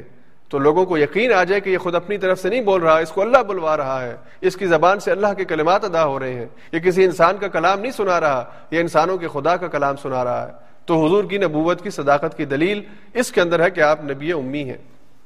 اور پھر اللہ نے فرمایا کہ یہ نبی امی ہوگا اللہ یجدون مکتوب التورات والانجیل، کہ جس کو تم یہ لکھا ہوا پاتے ہیں، تورات کے اندر بھی اور انجیل کے اندر بھی۔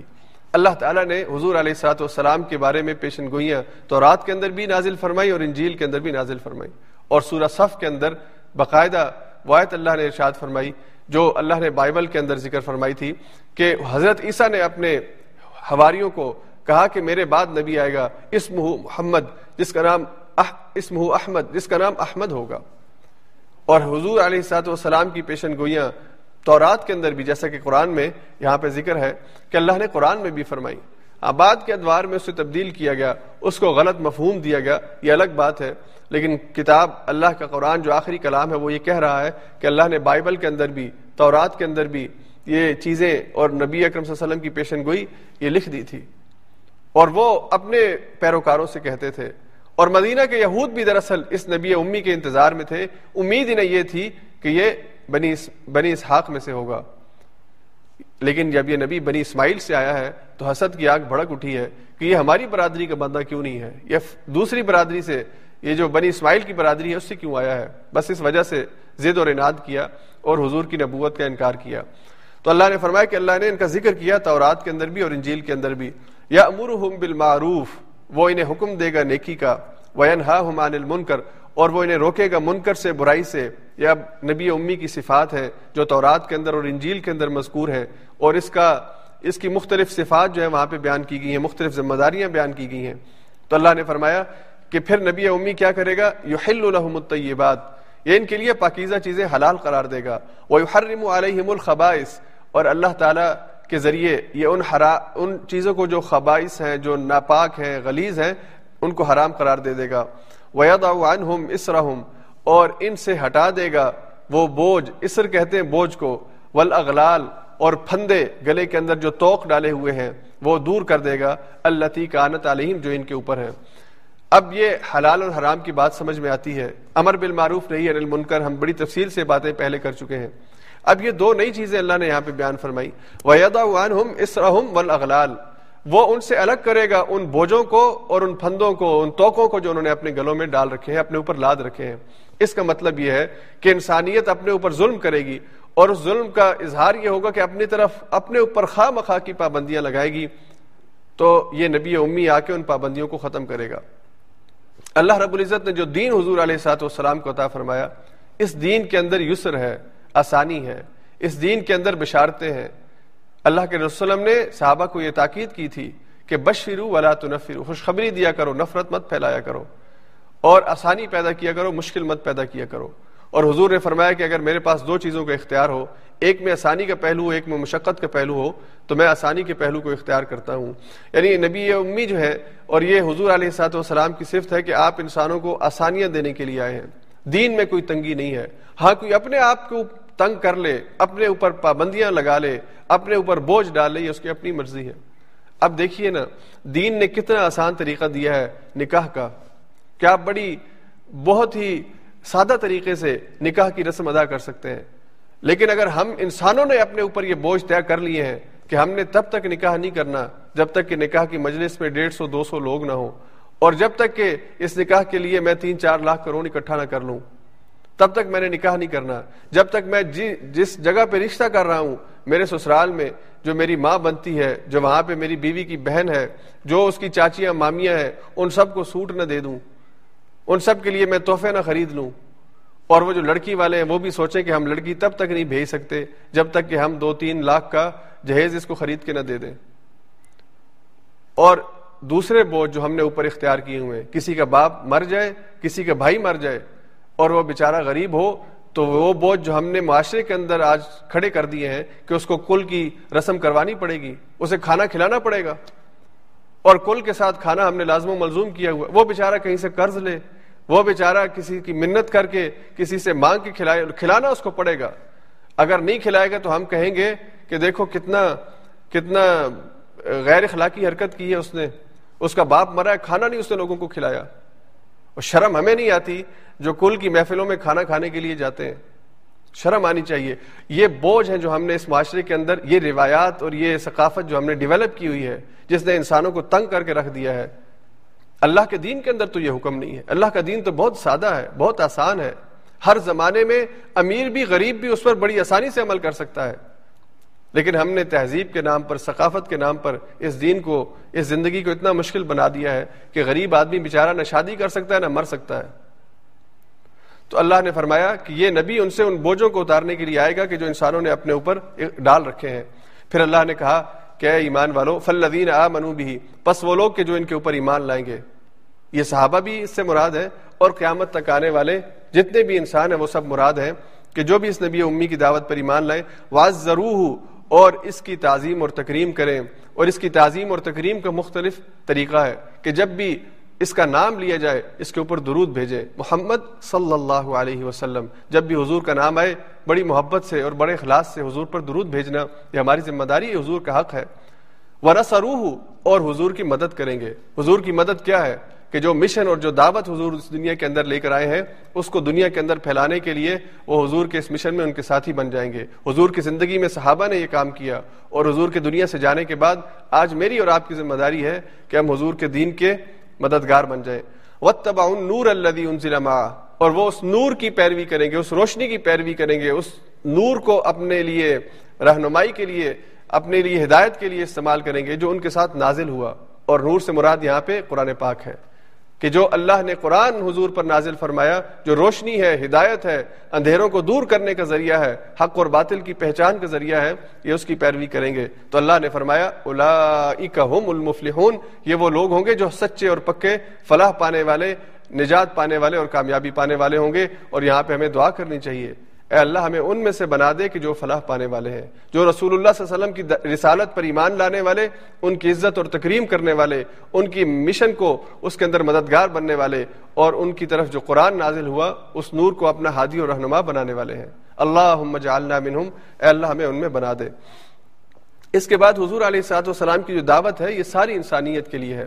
یہ آیت اللہ نے یہاں پہ ارشاد فرمائی، قل یا ایوہ الناس، اے نبی کہہ دیجیے انسانوں انی رسول اللہ علیکم جمیعا میں سارے ہی انسانوں کے لیے اللہ کا رسول بن کے آیا ہوں، میرے بعد کوئی نبی نہیں آئے گا۔ اب قیامت تک اللہ کے نبی، آخری نبی کے طور پر دنیا میں آ چکے، اور سارے انسانوں کے لیے آ چکے، ہر زبان کے لیے، ہر قوم کے لیے، ہر علاقے اور ہر نسل کے لیے اللہ نے اپنے آخری نبی کو بھیجا ہے۔ اور اس نبی کے جانے کے بعد اس کا اس کا جو معجزہ تھا، اللہ نے جو اس پہ نازل کیا تھا یعنی قرآن وہ اللہ کے رسول کی سنت کو بھی زندہ رکھے ہوئے ہے آپ کے ذکر کو بھی زندہ رکھے ہوئے ہے اور اللہ کی طرف سے ہدایت کے طور پر، زندہ معجزے کے طور پر آج دنیا میں موجود ہے۔ تو اللہ کے رسول وسلم سارے ہی انسانوں کے لیے آپ ہدایت کا ذریعہ بن کے آئے ہیں، رسول بن کے آئے ہیں۔ اور آپ اس ذات کی طرف سے بھیجے گئے ہیں۔ لہو ملک السماوات والارض، جس کے لیے زمین اور آسمان کی بادشاہت ہے۔ لا الہ الا هو، یحیی و یمیت۔ اللہ وہ ذات کے جس کے علاوہ کوئی اور ایسا نہیں ہے۔ کہ جو زندگی دے سکتا ہو یا مار سکتا ہو، فآمنوا باللہ، بس اب اپنے اللہ پر ایمان لاؤ و رسول ہی اور اس کے رسول پر ایمان لاؤ۔ دوبارہ سے ایمان لانے کا حکم دیا۔ ان نبی الامی، اپنے نبی امی پر ایمان لاؤ۔ الذي يؤمن باللہ و کلماته کہ جو ایمان لاتا ہے اللہ پر اور اس کے کلمات پر یعنی قرآن پاک پر۔ واتبعوه اور اس کی پیروی کرو۔ لعلکم تهتدون تاکہ تم فلاح پا سکو، ہدایت پا سکو۔ اس کے بعد پھر آگے اللہ تعالیٰ نے عہد الس کا ذکر فرمایا۔ یہ عہد کون سا عہد ہے؟ یہ وہ عہد ہے کہ جو دنیا میں آنے سے پہلے جتنے بھی انسان دنیا میں آنے ہیں، آدم کی ضروریت سے پیدا ہونے ہیں، ان انسانوں نے اللہ کے سامنے یہ عہد اٹھایا ہے، جسے عہد الس کہتے ہیں۔ اللہ قرآن میں فرماتے ہیں، وَإِذْ أَخَذَ رَبُّكَ مِن بَنِي آدَمَ مِن ظُهُورِهِمْ ذُرِّيَّتَهُمْ وَأَشْهَدَهُمْ عَلَىٰ أَنفُسِهِمْ أَلَسْتُ بِرَبِّكُمْ؟ قَالُوا بَلَىٰ شَهِدْنَا أَن تَقُولُوا يَوْمَ الْقِيَامَةِ إِنَّا كُنَّا عَنْ هَذَا غَافِلِينَ۔ اور یاد کرو کہ اللہ نے تم سے عہد لیا ہے، عہد الس لیا ہے۔ کہ اللہ نے آدم کی پوچھ سے ان کی جتنی بھی ضروریت آنی ہے دنیا کے اندر، اس کو نکالا اور ان سے اس کے متعلق گواہی لی، اقرار لیا کہ کیا میں تمہارا رب نہیں ہوں۔ تو ہم سب نے دنیا میں آنے سے پہلے اللہ کے سامنے یہ اقرار کیا، بلا کیوں نہیں؟ شہیدنا، ہم گواہی دیتے ہیں آپ ہمارے رب ہیں، آپ ہی ہمارے پروردگار ہیں۔ اب جب ہم دنیا میں آتے ہیں تو ہماری فطرت ہمیں اس عہد کی یاد تازہ کرواتی ہے۔ اسی لیے اللہ کے رسول نے فرمایا کہ انسان کا بچہ جب پیدا ہو تو وہ فطرت کے اوپر پیدا ہوتا ہے اور فطرت کے پر پیدا ہونے کی وجہ سے وہ مسلم ہوتا ہے۔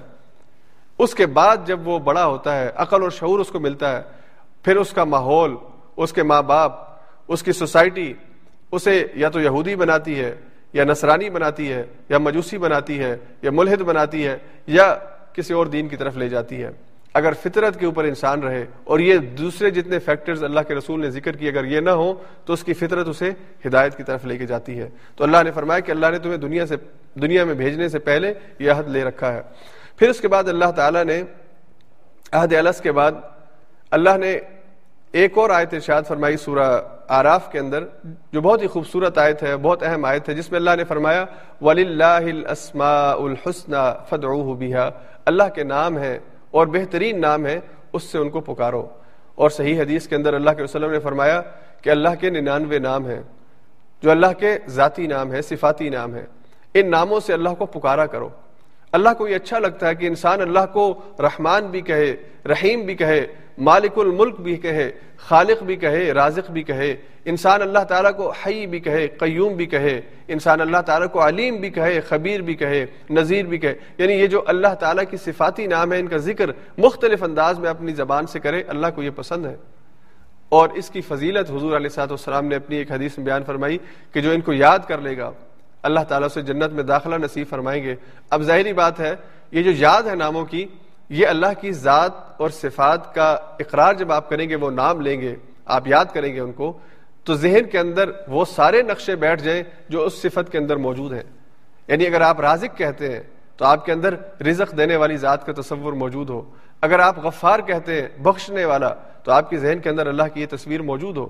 اگر آپ مالک کہتے ہیں، بادشاہ کہتے ہیں، تو آپ کے ذہن کے اندر اللہ کی تصویر یعنی اللہ کے نام جب آپ ذہن میں محفوظ کر لیں گے، حفظ کا مطلب ہوتا ہے ذہن میں محفوظ کرنا، تو آپ کے رگ و پیک کے اندر، آپ کے گوشے گوشے کے اندر، آپ کے وجود کے انگ انگ کے اندر یہ بات موجود ہو جائے، یہ بات محفوظ ہو جائے کہ اللہ وہ جو خالق بھی ہے، وہ جو رازق بھی ہے، وہ جو زندگی دیتا ہے، وہ جو موت دیتا ہے، وہ جو علیم ہے، جس کے پاس سارے ہی علوم ہے وہ جو واحد ہے، جو اکیلا ہے، وہ جو سمد ہے، بے نیاز ہے، یہ ساری تصویریں آپ کے ذہن کے اندر، آپ کے وجود کے اندر محفوظ ہوں تو جب آپ اللہ سے یہ تعلق پیدا کریں گے تو اللہ تعالیٰ اس کے بدلے میں آپ کو جنت عطا فرمائیں گے۔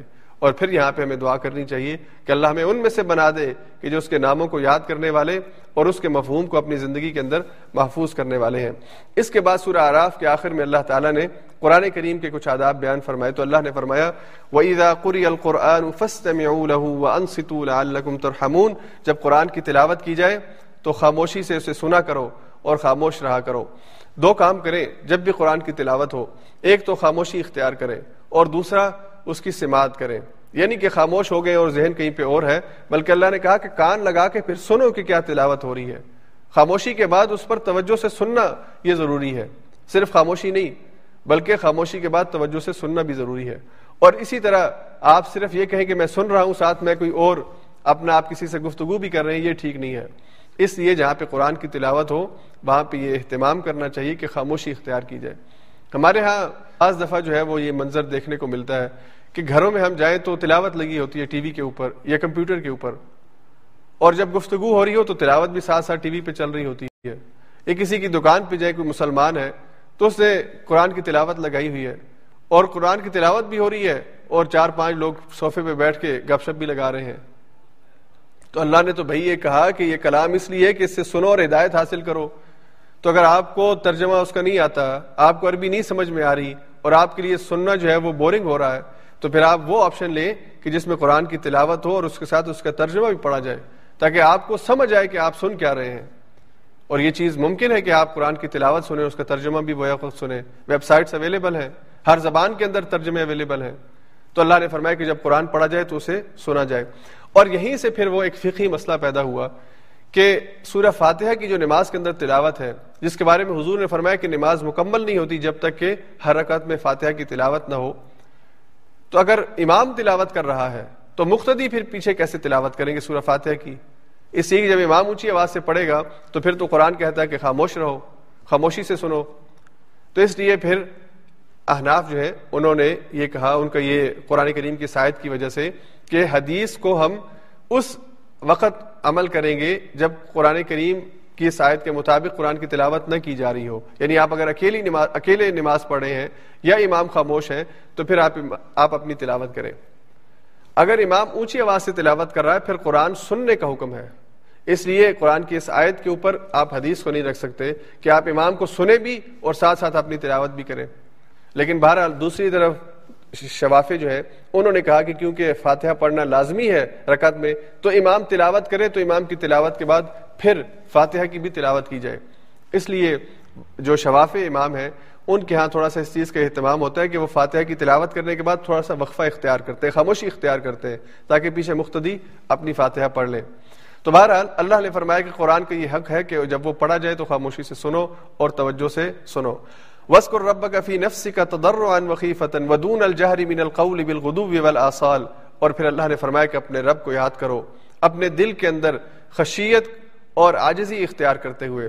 اپنے رب کو جب یاد کرو تو اپنے اندر آجزی کی صفت پیدا کرو کہ میں چھوٹا ہوں، میں کمزور ہوں اور میں اس رب کا بندہ ہوں جو بہت طاقتور ہے، جو بہت بڑا ہے، جس کے پاس سارے اختیارات ہیں۔ جو اصل بادشاہ ہے، میں اس کا بندہ ہوں۔ اور اللہ نے فرمایا، ودون الجہری من القول۔ اور زیادہ اونچی آواز سے اللہ کو یاد کرنے کی ضرورت نہیں کہ انسان گلے پھاڑ پھاڑ کے اللہ کو بلائے، اللہ کو پکارے۔ اللہ تعالیٰ تو دل کے حال بھی جانتا ہے، اس لیے میانہ روی اختیار کی جائے ایک مناسب انداز میں اللہ کے سامنے اگر اکیلے ہیں تو اپنے منہ کے اندر ہی آپ اپنی دعا کو دہرا دیں۔ یہ اتنی آواز ہو کہ خود آپ اپنی آواز سن سکیں۔ اور اگر آپ کسی گیدرنگ میں باعث یعنی ایک مشترکہ دعا ہو رہی ہے، تو اتنی آواز ہو کہ وہ ساری گیدرنگ وہ دعا سن سکے۔ تو اللہ نے فرمایا، اور یہ جو دعا ہے اللہ نے کہا کہ ایک وقت نہیں کرنا، یہ صبح و شام کرنی ہے۔ اللہ کو یاد صبح و شام کرنا ہے۔ اور ایک مومن کا شیوا یہی ہوتا ہے کہ وہ اللہ کو صبح و شام یاد کرتا ہے، ہر وقت یاد کرتا ہے تاکہ وہ غفلت پانے والوں میں سے نہ ہو۔ یہی بات اللہ نے یہاں پہ آخر میں کہی، ولا تکم من الغافلین غفلت پانے والوں میں سے نہ ہونا۔ اس کے بعد سورہ انفال آئے گی نویں پارے کے آخر میں۔ اس پر انشاءاللہ کچھ تفصیل سے بات ہم کل کریں گے۔ انفال یہ نفل کی جمع ہے۔ اور انفال کہتے ہیں مال غنیمت کو۔ یہ مال غنیمت جو جنگ کی نتیجے میں ملتا ہے، حاصل ہوتا ہے، دشمنوں کا مال ہوتا ہے، اس کے بارے میں پوچھا گیا بدر کے بعد۔ یہ آیت جو ہے نازل ہوئی، یہ صورت نازل ہوئی ہے بدر کے بعد۔ بدر جو ہے، دو ہجری کے اندر واقعہ پیش آیا۔ حضور علیہ سات وسلام مدینہ آ چکے تھے ہجرت کر کے۔ اور مدینہ جب حضور منتقل ہوئے اور صحابہ منتقل ہوئے تو حضور اور مدینہ کے اندر جتنے مہاجر آئے تھے، ان سب کی پراپرٹیز ان کا بزنس جتنا تھا وہ سارا مکے میں رہ گیا تھا۔ یعنی یہ بالکل خالی ہاتھ مدینہ آئے تھے۔ اور اس وقت ایک جنگی تدبیر کے طور پر اس چیز کی اجازت تھی کہ آپ دشمن جو آپ کا مد مقابل ہے، اس کو کسی طرح سے کمزور کرنے کی کوشش کریں اور آپ کو تاکہ قوت حاصل ہو۔ تو شام سے ایک تجارتی قافلہ جو ابو سفیان لے کے مکہ کی طرف جا رہا تھا اور اس کا گزر مدینہ کے قریب سے تھا، تو حضور علیہ سات والسلام کے جو صحابہ تھے، انہوں نے اس کو روکا۔ جب وہ قافلہ رکا اور تدبیر، جنگی تدبیر کے طور پر کہ اس کے ذریعے سے دشمن کو کمزور کیا جائے اور وہ مال حاصل کیا جائے، تو انہوں نے مکہ اطلاع بھیجی کہ ہمیں روک لیا گیا ہے اور محمد اور ان کے ساتھی ہم پر حملہ آور ہونے والے ہیں۔ تو مکے سے ایک ہزار کا لشکر ابو جہل کی قیادت میں بدر کے مقام پر آیا۔ وہاں پہ مسلمانوں کا اور کفار کا پہلا مارکا جو ہے، جسے بدر کے نام سے یاد کیا جاتا ہے، جنگ بدر یا غزوہ بدر، وہ ہوئی۔ اس کے بارے میں اللہ تعالیٰ نے آیات اس جنگ کے بعد اس پر تبصرہ کرتے ہوئے یہاں پہ ارشاد فرمائی۔ تو اس میں جو اہم باتیں ہیں، آج کی جو آیات اس پارے کے اندر ہیں، اس میں جو چند اہم باتیں ان کی طرف میں آپ کی توجہ چاہوں گا۔ ہمارا وقت ختم ہوا چاہتا ہے۔ کل پھر انشاءاللہ مزید تفصیل کے ساتھ ہم اس پہ بات کریں گے۔ سب سے پہلی بات تو اللہ نے یہ بتائی کہ انفال جو ہے یعنی مال غنیمت، یہ اللہ اور اس کے رسول کے لیے ہے۔ یا سرون کان انفال یہ آپ سے انفال کے بارے میں پوچھتے ہیں، قل الانفال اللہ و رسول آپ کہہ دیجیے کہ مال غنیمت اللہ اور اس کے رسول کے ہیں۔ وہ خود اس کی تقسیم کا طریقہ کار وضع کریں گے۔ تم نہیں کہہ سکتے کہ میں فلاں چیز، میں نے فلاں جگہ سے اٹھائی ہے، اس لیے میری ہے۔ جتنا بھی مال غنیمت اکٹھا ہوا، یہ سارے کا سارا اللہ اور اس کے رسول کا ہے۔ یہ فیصلہ کریں گے کہ اسے کیسے تقسیم ہونا ہے۔ اور پھر دسویں پارے کی پہلی آیت کل ہم پڑھیں گے۔ وہاں پہ اس کی تقسیم کا طریقہ کار اللہ نے بتایا کہ کس کا کتنا حصہ ہے۔ اس کے بعد دوسری ہدایت اللہ نے دوسری جو اہم توجہ ان آیات میں کہ اللہ کی طرف سے اہل ایمان کے لیے فرشتے نازل ہوتے ہیں۔ بدر کے اندر بھی نازل ہوئے اور پوری تاریخ کے اندر جب بھی اہل ایمان میدان جہاد میں پہنچے ہیں، مدد کے فرشتے آتے ہیں۔ اللہ نے کہا کہ میں اپنے مدد کے فرشتے بھیجتا ہوں۔ اور وہ جو اقبال نے کیا خوبصورت کہا ہے کہ فضائے بدر پیدا کر فرشتے تیری نصرت کو اتر سکتے ہیں، گردوں سے قطار اندر قطار اب بھی آج بھی فضائے بدر پیدا کر لو یعنی بدر والا ایمان پیدا کر لو، بدر والا اخلاص پیدا کر لو۔ جو کچھ ہے، جتنی طاقت، جتنے وسائل ہیں، وہ لے کے اللہ کے سامنے اپنے آپ کو پیش کر دو اور پھر دشمن کے مقابلے پہ کھڑے ہو جاؤ، تو اللہ تمہارے لیے فرشتے نازل کرے گا۔ اللہ کے فرشتے آج بھی آتے ہیں۔ اللہ نے دیگر قرآن کریم کی آیات میں کہا کہ ان الذين قالوا ربنا الله ثم استقاموا تتنزل عليهم الملائکہ، جو لوگ اللہ پر ایمان لاتے ہیں اور استقامت اختیار کرتے ہیں، اللہ ان کے اوپر ملائکہ یعنی فرشتے بھیجتے ہیں۔ تو اللہ کے فرشتے آتے ہیں، آج بھی آتے ہیں۔ اور اللہ نے فرمایا کہ اللہ کی یہ رحمت، اللہ کی یہ فرشتے جو اس کی طرف سے تائید اور مدد لے کر آتے ہیں، یہ ان کے لیے آتے ہیں جو اہل ایمان ہیں۔ جو اللہ پر بھروسہ کر کے، جو اللہ پر ایمان رکھتے ہوئے اپنی جان جان آفری سپرد کرنے کے لیے میدان میں موجود ہوتے ہیں، پھر جب اللہ کی طرف سے فتح ان کے مقدر میں ہو، تو اللہ کے فرشتے آتے ہیں۔ اس کے بعد تیسری بات اللہ نے یہاں پہ تیسری توجہ یہاں پہ ہم کروائی ان آیات کے اندر کہ وما رمیت از رمیت ولاکن اللہ رما کہ بدر کے میدان میں جب آپ دشمن پر تیر پھینک رہے تھے یا اس کی طرف تلوار کے ذریعے اس پر حملہ کر رہے تھے، تو آپ دراصل اس کے اوپر حملہ نہیں کر رہے تھے، بلکہ یہ رمی، یہ پھینکنا اللہ کی طرف سے تھا۔ یہ جب حضور علیہ صاحب وسلم ہجرت کر کے وہاں سے مکہ سے آپ آئے ہیں اور گھر سے جب آپ نکلے ہیں اور آپ کے گھر کا محاصرہ کیا ہوا تھا انہوں نے، اس لیے کہ کفار نے یہ تدبیر کی تھی کہ حضور علیہ السلاۃ والسلام جب مشاورت ہوئی کہ حضور کو قتل کیا جائے یا حضور کو جلا وطن کیا جائے یا حضور کو قید کر دیا جائے، تو اتفاق اس پر ہوا تھا کہ یہ قتل کر دیا جائے تاکہ یہ معاملہ ختم ہو جائے۔ اس لیے کہ اگر ہم جلا وطن کر دیں گے تو کسی اور جگہ جا کے قوت مل جائے گی، اور اگر قید کر دیں گے تو ان کی آواز جو ہے وہ دوسروں تک پھر بھی پہنچے گی اور ان کے ہم نوا پھیلنا شروع ہو جائیں گے۔ اس لیے اس معاملے کو ختم کریں۔ تو جب حضور اپنے گھر سے نکلے ہیں اور آپ کے گھر کا محاصرہ ہوا ہوا ہے، ننگی تلواریں لے کے عرب کے نوجوان، قریش کے نوجوان کھڑے ہیں کہ حضور کو قتل کر دیا جائے۔ اس وقت حضور نکلے تو آپ نے یہ آیت پڑھی ہے، وما رمیت از رمیت ولیکن اللہ رما کہ آپ ان کے اوپر، وہ جو آپ کے ہاتھ میں گرد تھی، مٹی تھی، وہ پھینکی ہے، ان کو نظر نہیں آیا اور حضور ان کے درمیان سے نکل گئے ہیں۔ تو اللہ نے یہ یہ عقیدہ ایمان کے لیے بنیادی چیز ہے کہ جب ہم دشمن کے مقابلے میں کوئی رمی کرتے ہیں، کوئی چیز پھینکتے ہیں، اس پر تیر پھینکتے ہیں، گولی پھینکتے ہیں، تو یہ دراصل اللہ کی طرف سے پھینکی جاتی ہے۔ اس لیے کہ ہم اس کے حکم کے لیے، اس کے نظام کے لیے اور اس کی رضا کے لیے ہم وہاں پہ کھڑے ہیں۔ اور اس کے اندر جو طاقت آتی ہے، وہ اللہ کی طرف سے ہوتی ہے۔ وما رمیت از رمیت ولا کن اللہ رما پھر اس کے بعد اللہ تعالیٰ نے اہل ایمان کو یہ تاکید کی کہ دشمن سے مقابلے کی تمنا نہیں کرنی چاہیے، لیکن اگر مقابلہ ہو جائے، پھر پیٹھ بھی نہیں پھیرنی چاہیے۔ یا الذین آمنوا اذا لقیتم الذین کفروا زحفا فلا تولوهم الادبار۔ اگر کفار سے مقابلہ ہو جائے میدان جنگ کے اندر، کسی بھی جگہ تمہیں کفار کا سامنا کرنا پڑ جائے میدان جنگ میں، پھر پیٹھ مت پھیرو، پھر استقامت اختیار کرو۔ پھر جو تمہارے ہاتھ میں ہے، جو بھی اسلحہ ہے، جو بھی وسائل دستیاب ہیں، ان کے ذریعے مقابلہ کرو۔ اور اس کے بعد پھر اللہ تعالیٰ نے ہجرت کے وقت جو سازشیں ہوئیں، ان کے بارے میں ذکر کیا کہ کیسے وہ حضور علیہ سات والسلام کو ختم کرنے کے لیے سازشیں کر رہے تھے۔ اور اللہ نے کتنی خوبصورت بات کہی ویم کرونا ویم کر اللہ وہ ایک مکر چال چل رہے تھے اور ایک چال اللہ چل رہا تھا۔ واللہ خیر الماکرین اور اللہ بہتر چال چلنے والا ہے۔ آج بھی اہل ایمان کے خلاف، آج بھی اسلام کے خلاف، ایمان والوں کے خلاف سازشیں کی جا رہی ہیں۔ اور اللہ کہتے ہیں کہ وہ اپنی چال چل رہے ہیں۔ اللہ اپنی چال چل رہا ہے۔ اہل ایمان سے یہ کہا گیا ہے کہ تم اللہ کے ساتھ اخلاص والا معاملہ اختیار کرو۔ اللہ پر ایمان لاؤ اور دل سے ایمان لاؤ۔ اپنے اندر سے دیگر جو اخلاقی بیماریاں ہیں، جو دنیا کی محبت ہے، موت سے نفرت ہے، ان چیزوں کو نکالو۔ اللہ کی ذات کے اوپر پکا اور سچا ایمان لے کر آؤ، پھر دیکھو اللہ تمہاری کیسے مدد فرماتے ہیں۔